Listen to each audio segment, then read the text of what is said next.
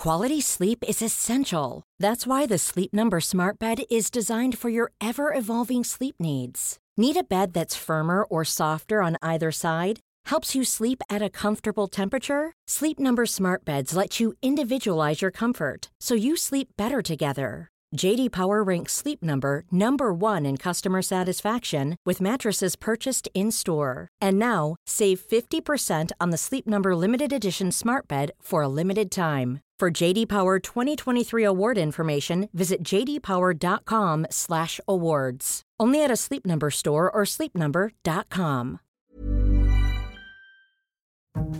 Like much of the globe, British politics was enthralled by Meghan and Harry's bombshell interview this week, which raised some very troubling questions for the royal family. So we have in tandem the conversation of he won't be given security, he's not going to be given a title, and also concerns and conversations about how dark his skin might be when he's born. Welcome to Payne's Politics, your essential insider guide to what's happening in British politics from the Financial Times, with me, Sebastian Payne. Today, we'll be looking at the political and constitutional implications of the Duke and Duchess of Sussex's TV interview with Oprah Winfrey about their troubles with the royal family, particularly the accusations of racism regarding their son Archie, uncaring treatment, and how politicians and the British public are feeling about them. Chief Political Commentator Robert Shrimsley and Political Correspondent Jasmine Cameron Chileshe will be discussing, along with special guest Catherine Haddon from the Institute of Government think tank. And later, we'll be looking at the question of what is global Britain. The Johnson government will publish its integrated review into foreign policy next week, but will it add substance to the rhetoric about Britain and its place in the world after Brexit? Political editor George Parker will be discussing with Robert. So, Robert and Jasmine, welcome back to the podcast. And Catherine, welcome. Hi there, Seb. Hi. Hi. So, just before we get into this main topic about the royal family's political implications, I have to ask each of you briefly what did you actually make of the interview? Robert, what was your feeling after having watched it, or did you not watch it? I did watch it. And I say this without wishing to diminish what Meghan said, but the things I felt most strongly watching the interview was you just felt the intense drama and this continued tension between the personal and the constitutional, particularly with the component of the interview where Prince Harry joined it. My sense was that essentially we are still feeling the aftershocks of the death of Princess Diana, and that this is a continuation of that same trauma that has hit the royal family since just before the turn of the century. And Jasmine, what was your initial reaction? I was very surprised by how open and how blunt they were. They certainly didn't hold back. And, you know, we're used to the royals being very controlled, being very um, almost impersonal sometimes. But, you know, I found it on the whole incredibly sad hearing someone explain their struggles with mental health, their, their experiences of racism. You know, it didn't make for easy viewing. No, and I think my view was that the whole thing was whatever you think of the content, amazingly compelling television. I watched live over a two hour period and I couldn't take my eyes away from it. The way it was done, the way it was presented really did draw you in. And before we get on to the main discussion, Kath, what did you make of it? Well, I kind of agree with Jasmine. And on the one level, it was just incredibly sad. Um, you know, all of the troubles that they've had, this sort of family breakdown. As you say, this is something that goes back decades in terms of various family problems. But yes, also quite extraordinary that that then is played out so publicly and they're shining such a light into that sort of family dynamic. But as we're going to discuss, it's also the huge ramifications that it has. Well, let's get into those right now.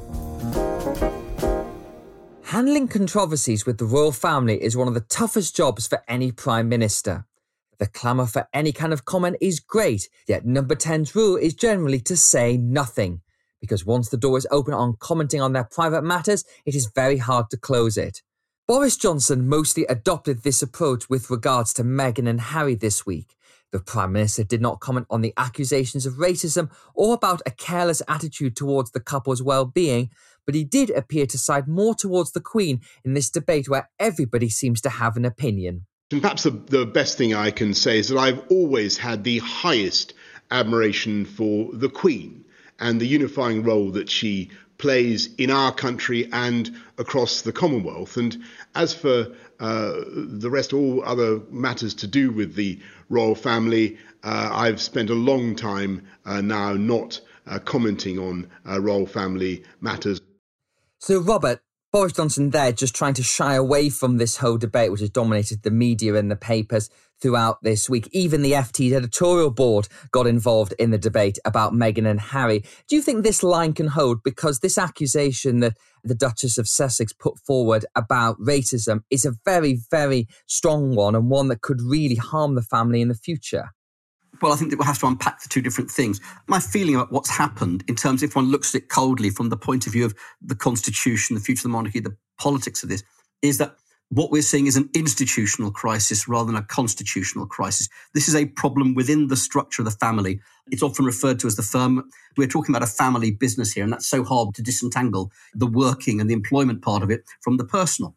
And they're obviously absolutely disastrously bad at bringing new people into the family. But I think it's also very striking that there's been a massive political as well as an age split in the way people have responded to this interview.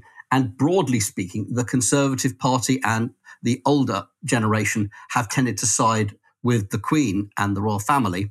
And the younger and more progressive minded people have veered towards the Meghan side of the argument, which obviously points to the possibility of storing up a lot of problems for the future of the royal family if it doesn't get its response right. And I do think a fundamental problem for the royal family as this goes forward is that this is a family that looks very, very old and remote. It is led by somebody in their 90s. She's going to be succeeded by somebody in his 70s. But I also think we need to be a little bit careful about seeing these flare ups as being more constitutionally significant than they may necessarily be. I think it is a problem for the nature of the institution, which they are going to have to tackle and find ways to reach back to the people they've lost because of what Meghan has said about them. Well, Kat, having seen what's played out this week, some newspapers have said it's the biggest crisis facing the royal family in 85 years, which may be perhaps overplaying it slightly. But there are parallels being drawn here with what happened to the Princess of Wales in 1997, where Downing Street felt the palace had got the response wrong here. And as I think in the 2006 film The Queen, it was very much documented how Tony Blair was trying to push the royal family in a certain direction to change their historic ways of doing things. And eventually they did, but much damage was done to the institution. Do you think this is a similar moment or is it different? There are a lot of the same trends going on here, a lot of the same issues. And as we were discussing before, that's part of why it's resonating so much is it's got those echoes of the Diana years.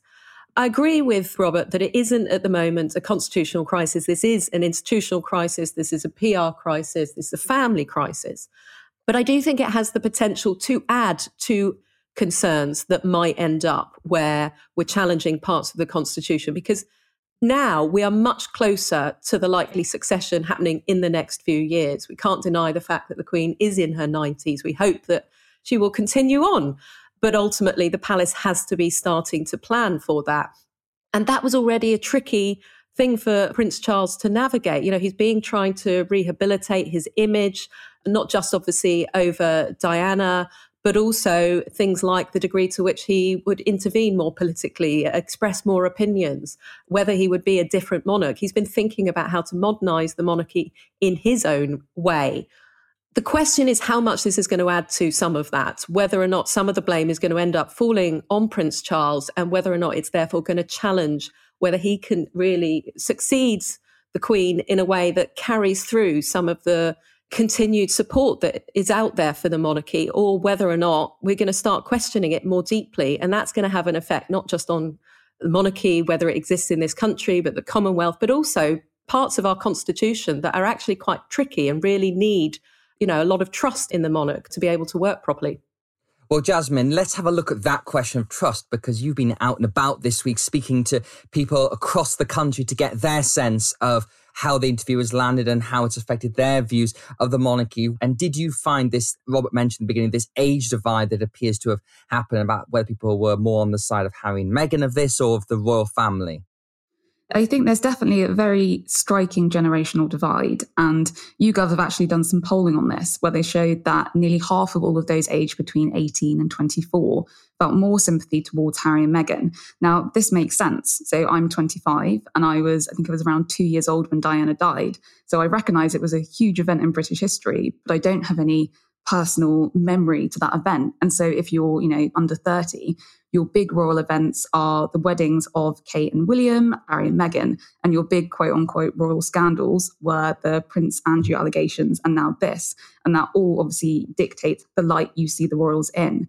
And I think younger people in general are more comfortable having discussions about mental health and things like race. We're more comfortable sharing our lives on social media and being quite open. So I can imagine that for older viewers, especially the more traditional ones, they may have felt that it might have been quite vulgar, two members of the royal family spilling all the tea onto an American talk show host. And I think the generational divides really highlighted that actually where you sit on some of these big issues like Brexit, racism, mental health, sexual harassment is more likely to be determined by your age than anything else. There's an age old quote that people have been putting around this week from Walter Bagehot saying that you shouldn't let daylight in on the magic when it comes to the monarchy. And it is weird that that's the philosophy they're still going with. They don't speak about these things. We've seen a very tight lipped response. Prince William has made a comment about how his family is very much not a racist family. They put out a statement, but by and large, they're still very uncomfortable talking about this in public. And that's part of the problem they've got in how they respond to this, because if it were just an institution and not a family that has that long tradition of trying to keep some of these problems inside, you'd see sort of accountability mechanisms kick in that allow you to try and mitigate some of the fallout, to try and show that you're going to self examine, investigate yourselves, take action if needed, but also push back if actually it shows that no, we're in a good place, we disagree with some of this, etc. I just wanted to come back to one thing that Jasmine said, which I thought was really important point, which is when she mentioned Prince Andrew. And I do think that actually almost a bigger problem for the royal family is the Prince Andrew affair, which I don't think is over. And I think when that comes back in, and I think it will, on top of what's happened now, the image that people have of the way the royal family conducts itself is going to be even more desperately tarnished. And I think that's when this could become more problematic reflecting upon all of this, I think there's been a real missed opportunity by the monarchy. You know, they could have taken a very clear stance on racism. This could have been a really important turning point. Watching the interview, I couldn't help but think back to the wedding of Harry and Meghan and how, you know, there was talk that it signaled that the monarchy would be more diverse or more modern. And knowing what we all know now, that seems incredibly naive. You know, you can't change an institution that seems to be quite stuck in its ways. But the response from the palace earlier this week saying that the issues raised by Harry and Meghan regarding race were concerning, would be taken seriously, but ultimately it was a private matter seemed quite strange to me, especially when you contrast that with the statement put out by the palace when Meghan was accused of bullying. They said they didn't tolerate bullying and would launch an investigation. And the wording was much stronger, clearly showing that when the palace wants to, it can take a firm stance on the issue.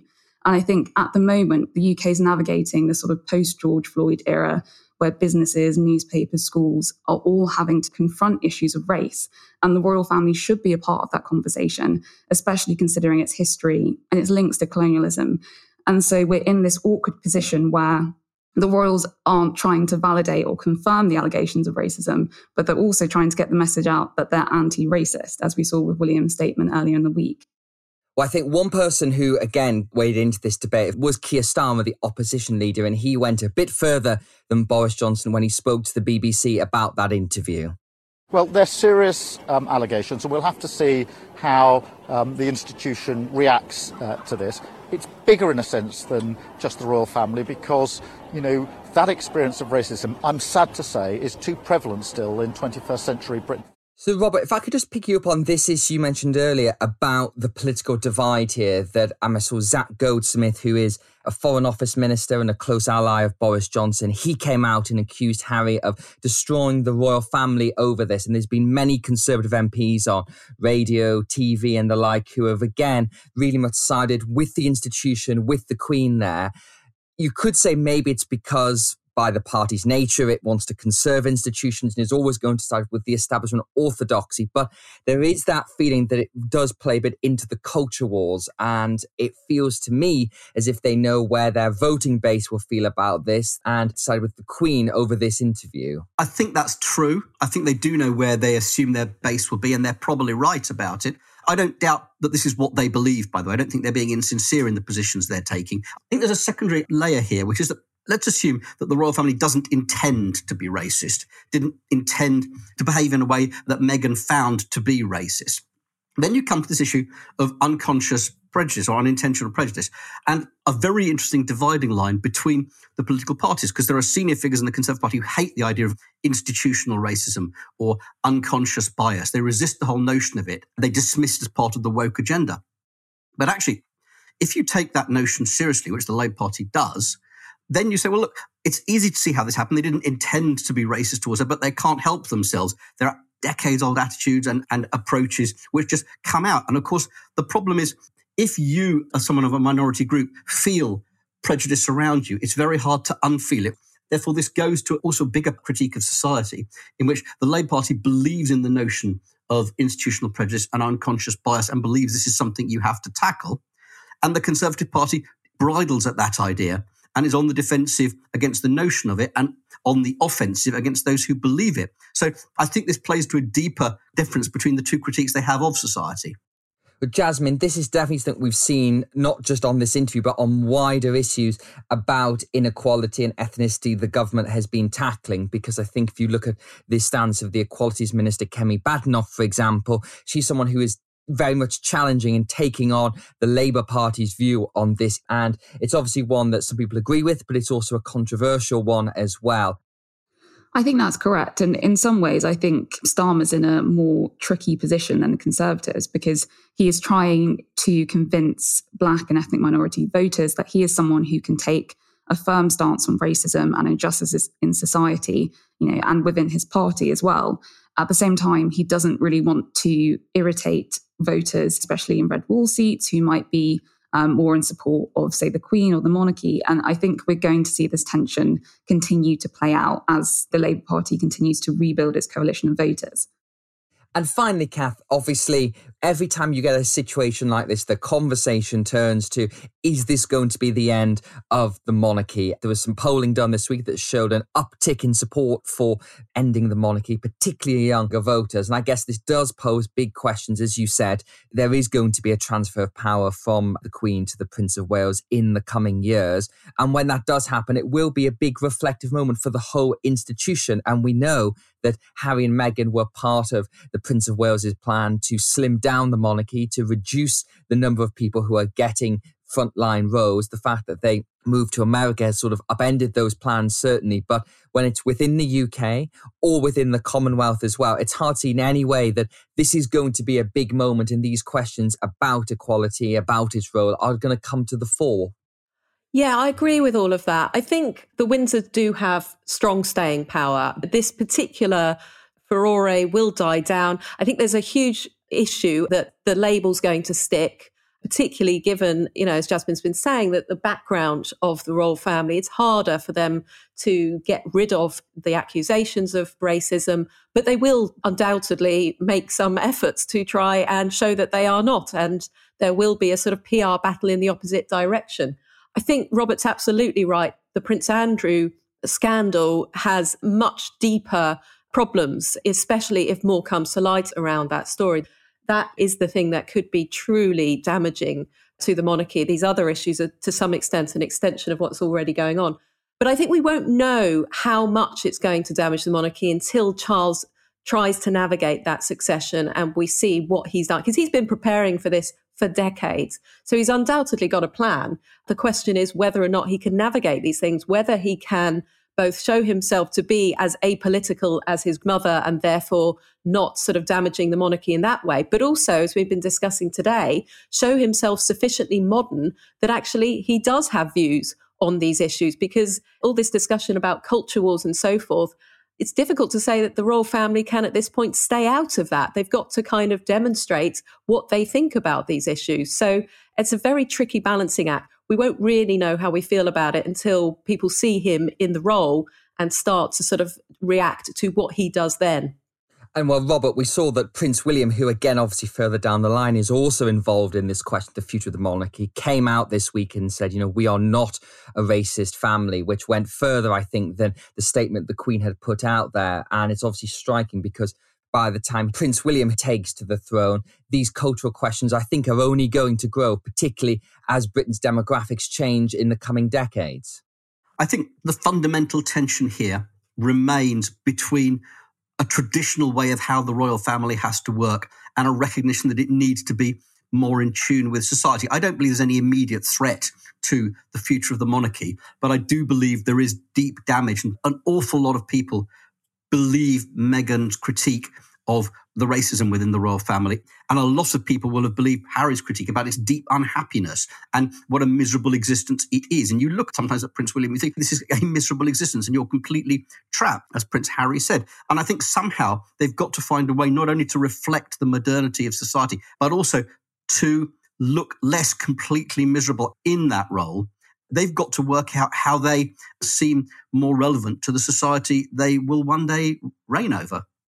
And I think, Jasmine, that's the question, really, isn't it? That because it's a very old institution, as you said, very deep ties into British history as well, it always moves by evolution. And you do get these flashpoints. We obviously mentioned Diana is one, Prince Andrew is another. Going further back, the abdication in 1936 was another moment where it very much had to confront the society it was governing and these changes do you feel that the institution is capable of doing that? Or do you think that ultimately it is going to really, really struggle with changing society and with norms amongst those younger people you've spoken to this week?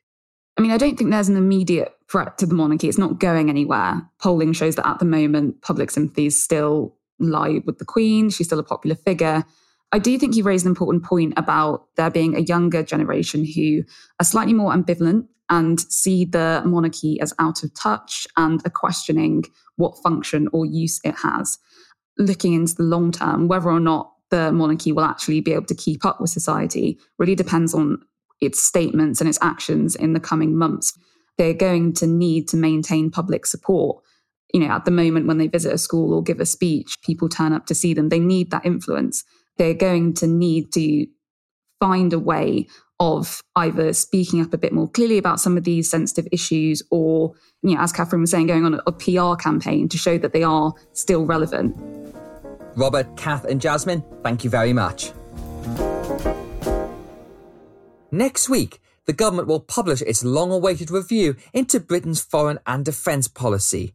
It's known as the Integrate Review within Whitehall because it spans all government departments and aims to take a holistic stance on what role Britain can play in the world after leaving the EU.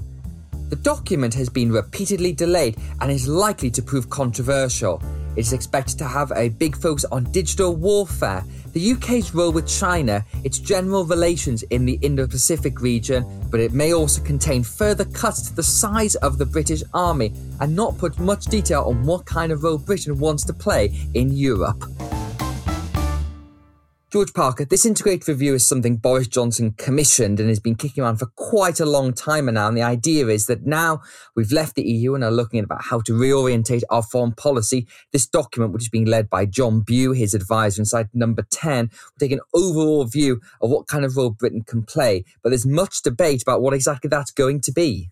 I mean, this is all part of the uh, attempt to redefine Britain after Brexit. And this review's been dragging on for some time. And there's been a bit of toing and froing inside the operation about the extent to which we focus our attention on our own neighborhood, basically the Atlantic relationship and threat posed by Russia, and to what extent it sort of appeals more to the romantic side of the Brexiteers, the idea of Britain returning to the old imperial days of buccaneering and sailing around the world on warships in the Pacific. And it seems to me that in the end, there's been inevitably a balance. But I think quite a big theme of this will be what has been described as by Dominic Raab, the Foreign Secretary, as the Indo Pacific tilt. So the idea that the Pacific region is the area with the greatest opportunities for economic growth in the next century or so, probably, and also an area with potentially the greatest risk with the rise of China. Robert Shrimsley, I think one of the themes that will prove controversial, particularly amongst the more traditional minded people in the foreign policy establishment is how much this integrated review is going to focus on the East and not Europe. One of the questions we're going to have to get to grips with when we've got the full document is the extent to which there is the story of this review showing Britain's new place in the world and the reality of this review and how much they differ. So, I mean, one senior Tory said to me that there is a Europe shaped hole at the heart of the foreign strategy. Then again, I think the transatlantic relationship is still going to be at the core of it. There's going to be a great deal of effort put into national resilience, making sure that Britain's supply chains and its key infrastructure is safe and is coming from countries that we trust. A lot on digital warfare, cyber warfare, that kind of thing. But then you have this other part of the story, which is we're looking eastwards. Now, in many respects, that's a perfectly sensible point of view because that is where the future shape of the next century is going to be defined. And Britain, having left a major market, has got to find new ones, though that the Pacific Rim is not going to replace the hit from Europe. But there is a move to push ourselves much more forcefully into the Pacific. The application to join the CPTPP trade agreement. We're sending a warship out there for exercises, although that's largely performative. The problem is if we start to believe the rhetoric of being a major force in the region, which we're not going to be, we're not a key player in the Pacific. And the second thing is the extent to which it brings us into conflict with China. And we have a very contradictory strategy on China, which is on the one hand, increased hostility, an attempt to build resilience, which is all about keeping China out of key infrastructure and to contain China's economic ambitions. And on the other hand, we rely on China for a great deal of things. We want to be open to the Chinese market. So there is also this central tension at the heart of it all. You can't have a black and white approach to China because we are dependent on China on a lot of things, whether it's, for example, helping to build our nuclear power stations, to the vital role that China will play in tackling climate change. So we can't just sort of say, look, China's a threat. It all has to be calibrated. I'm hearing that it's quite likely that British judges will pull out of sitting in the Hong Kong bench, which will be quite a big signal that we don't have any faith anymore in the judicial system in Hong Kong. In fact, a very big signal indeed. So I think we're going to see a lot of calibration, of things like that, but at the same time, still an acceptance that we need to engage with China. And frankly, this is a bit mercantilist, but if we don't, we're seeing what the European Union's doing. They've signed this investment agreement with China. Germany and France, in particular, see opportunities to develop markets in China. And frankly, if we start to take a different approach, there are other countries in Europe which will start to fill that void. The question that I think is being raised, and this is where it gets difficult, is that the genie has slightly been uncorked we have a significant force of people in the Conservative Parliamentary Party who now see China as an enemy, not just a problem, but as an enemy, and who fear the Made in China 2025 strategy, which is all about achieving dominance on the technologies of the future. And then you have this narrative that we are spinning around the Indo Pacific tilt that we will be a player in, in a force of global liberal rules based order. And the point is the theme that unifies all the countries that might appeal to is their fear of China and the need to contain China. And so we've got this very difficult issue where we're telling a story that we're part of the forces of the liberal order, while at the same time trying to stay close to China. And it's not an irreconcilable position. And George, close to home, I think one of the other tensions in the integrated review is going to be about funding as well, because the FT has reported there's a 17 billion pound black hole in the Ministry of Defence's budget. It did receive a spending boost in the autumn from the Treasury, but there is still this idea that troops are going to be cut. When isn't there a multi billion pound black hole in the defence budget? It's a perennial, I think for as long as I've been reporting politics, it's always there. It's a permanent thing. I think in the end, they're going to have to learn to live within their means. And I think actually, you know, the, the point about this defence review is focusing on those parts of our military that we actually are good at and specialise in. And they include special forces, which we're brilliant at. And they also include things like the development of cyber technology as well. But the idea that we want to sustain a large standing army, why do we need a large standing army? It's not really deployed anywhere in the world at the moment. And it's the kind of army that you can quickly build up quite quickly as well. So I think the Ministry of Defence won't like this. And there'll be lots of fighting within the services as well, because the army will say, well, hang on a sec, you just spent a fortune on these aircraft carriers, which seem to have no obvious discernible military purpose. A lot of this, I think, still bears the imprint of Dominic Cummings, who was very involved in this before he was thrown out of Downing Street last November. The focus on cyber and drones and all those modern aspects of warfare. And finally, Robert, how does this all play into the vision of what global Britain is? That's always been a slogan in search of a meaning. There are limited choices. Britain is a medium sized power and it does have to recalibrate where and what it can do. the narrative is very much about the new world, you know, setting sail like the naval power we once were, and the prime minister probably still wishes we were. A lot of the high level narrative is about the Indo Pacific tilt. But the fact is, you know, the transatlantic relationship has been the core of British foreign policy. And the US isn't as much looking for the UK to be a player in the Pacific as to be a strong force in Europe and in its own area. So I think that's the question where we will see how this develops. And I think the other point that we will see is that this evolving situation of how Britain decides to position itself diplomatically within Europe, aside from its role in NATO, it, its approach is very much to not treat with the European Union, but treat with the major capitals and countries of Europe and conduct its diplomacy that way. And it will be interesting to see if that is sustainable, because that's where the most definition is still required. Well, George and Robert, thank you both very much for joining. And that's it for this week's episode of Payne's Politics. If you enjoyed the podcast, then we'd recommend subscribing. You can find us through all your usual channels to receive episodes as soon as they're released. And if you liked it, then please do give us the thumbs up or a nice positive review. Payne's Politics was presented by me, Sebastian Payne, and produced by Anna Dedder and Josh Delamere. The sound engineer was Breen Turner, and the editor, Amy Keane. Until next time, thanks for joining us.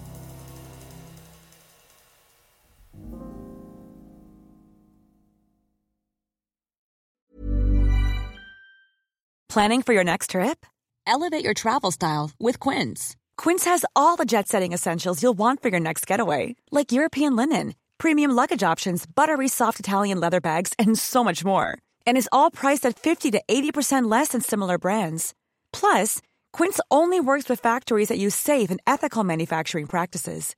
Pack your bags with high-quality essentials you'll be wearing for vacations to come with Quince. Go to quince.com slash pack for free shipping and 365-day returns. When you make decisions for your company, you look for the no-brainers. And if you have a lot of mailing to do, stamps.com is the ultimate no-brainer. It streamlines your processes to make your business more efficient, which makes you less busy. Mail checks, invoices, legal documents, and everything you need to keep your business running with Stamps.com.